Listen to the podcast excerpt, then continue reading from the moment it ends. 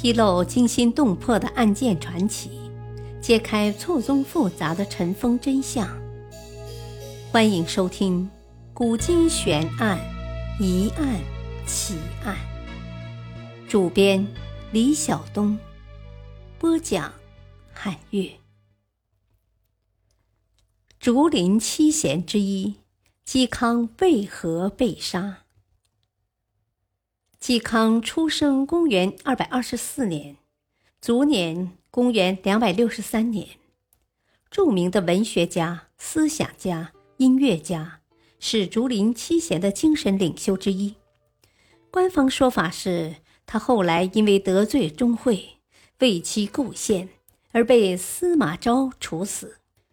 但是事情的真相真的如表面上看起来的这般单纯吗？这位狂人的死是否另有隐情呢？那么，让历史带我们去了解嵇康的生前死后，让我们一窥究竟。嵇康之死其实有两种比较典型的说法。第一种说法是祸起吕安一案，后遭钟会陷害。鉴于嵇康在魏晋时期的影响力。高干子弟钟会欲借嵇康之名提高自己在名士中的地位，但嵇康深恶此人，便对钟会不予理会。由此，钟会便怀恨在心，伺机报复。偏不凑巧，嵇康的好友吕安有个漂亮的妻子，其兄吕逊垂涎帝妻美色已久，趁吕安外出。将帝妻灌醉，进而奸污，并陷害帝妻不孝，曾殴打母亲，因此吕安也身陷囹圄。嵇康为了向官府说明真相，而被传召至官府。在庭审的时候，一个在幕后等了很久的小人钟会出现了。他告诉司马昭：“嵇康卧龙也，不可起，公无忧天下。”故以康为虑耳。又说，当时曹氏心腹将领吴秋俭起兵造反的时候，嵇康就极力支持。嵇康、吕安这些人平时言论放荡，不拘礼法，有违孝道。做皇帝切不可留这样的人，应尽早除之。帝听讳言，遂杀嵇康。这个说法有很多逻辑不通的地方。第一，告吕安不孝需要有足够的证据。魏晋以孝治天下，不孝乃是大罪，不可妄下结论。必须有吕安母亲的证词才可定罪。第二，就当吕安不孝，但是有阮籍在母亲服丧期间仍饮酒吃肉。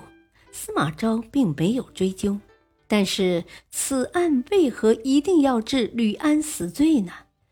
这就有失司法的公正性了。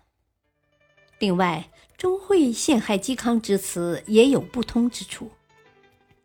第一，吴秋俭反叛的时候，嵇康已移居山阳，也就是说，嵇康有不在场的证据。第二。魏晋时代，名士们大都蔑视礼法，狂放不羁，强调精神自由，展现个性的可爱。如若按此定罪，当诛者何止吕安一人？第二种说法是，政治斗争的牺牲品。嵇康有个特殊的身份，他是曹操的孙女婿。嵇康曾在山阳一住就是十几年。其他地方倒无所谓，山阳这个地方，司马氏就比较敏感，因为汉献帝被贬以后，就曾在这里居住过。嵇康难道是思故主？这个罪名可不轻，够杀嵇康一千回的。嵇康从来都不与司马氏往来，好友山涛举荐其出任吏部郎。他不光拒绝，还写了与山涛的绝交书。司马昭曾欲借嵇康的影响力为自己证明，但嵇康却以非汤武而亳州恐拒绝。这在名义上已经表达了对司马氏篡位的驳斥。更为要命的是，嵇康在当时太有影响力了。在吕安案被捕入狱以后，三千太学生请愿，而且打出如不释放嵇康，他们愿意和嵇康一起坐牢。这下把司马昭给镇住了。他没有想到嵇康在文士中有如此之高的影响力，这严重的威胁到了他执政的基础。他于是下定决心必除嵇康而后快，也算是杀一儆百。嵇康的死有两条线，一明一暗。明的一条是吕安一案，暗的是嵇康不与司马氏合作，并且反对司马氏篡曹魏天下。两条线就注定嵇康必遭杀身之祸。诸多两晋史学家掩耳盗铃，替司马氏掩饰罪行，而是把嵇康的死归罪于钟会的诬陷，这就有可能导致迷信正史，对嵇康的死因不加怀疑，以致看不清事实的真相。历史话外音：嵇康上老庄曾说。老庄无知师也，讲求养生服食之道，主张越明教而任自然的生活方式，著《养生论》来阐明自己的养生之道。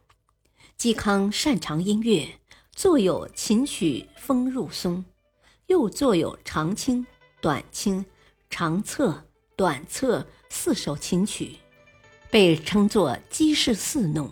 与蔡邕的蔡氏五弄合称九弄。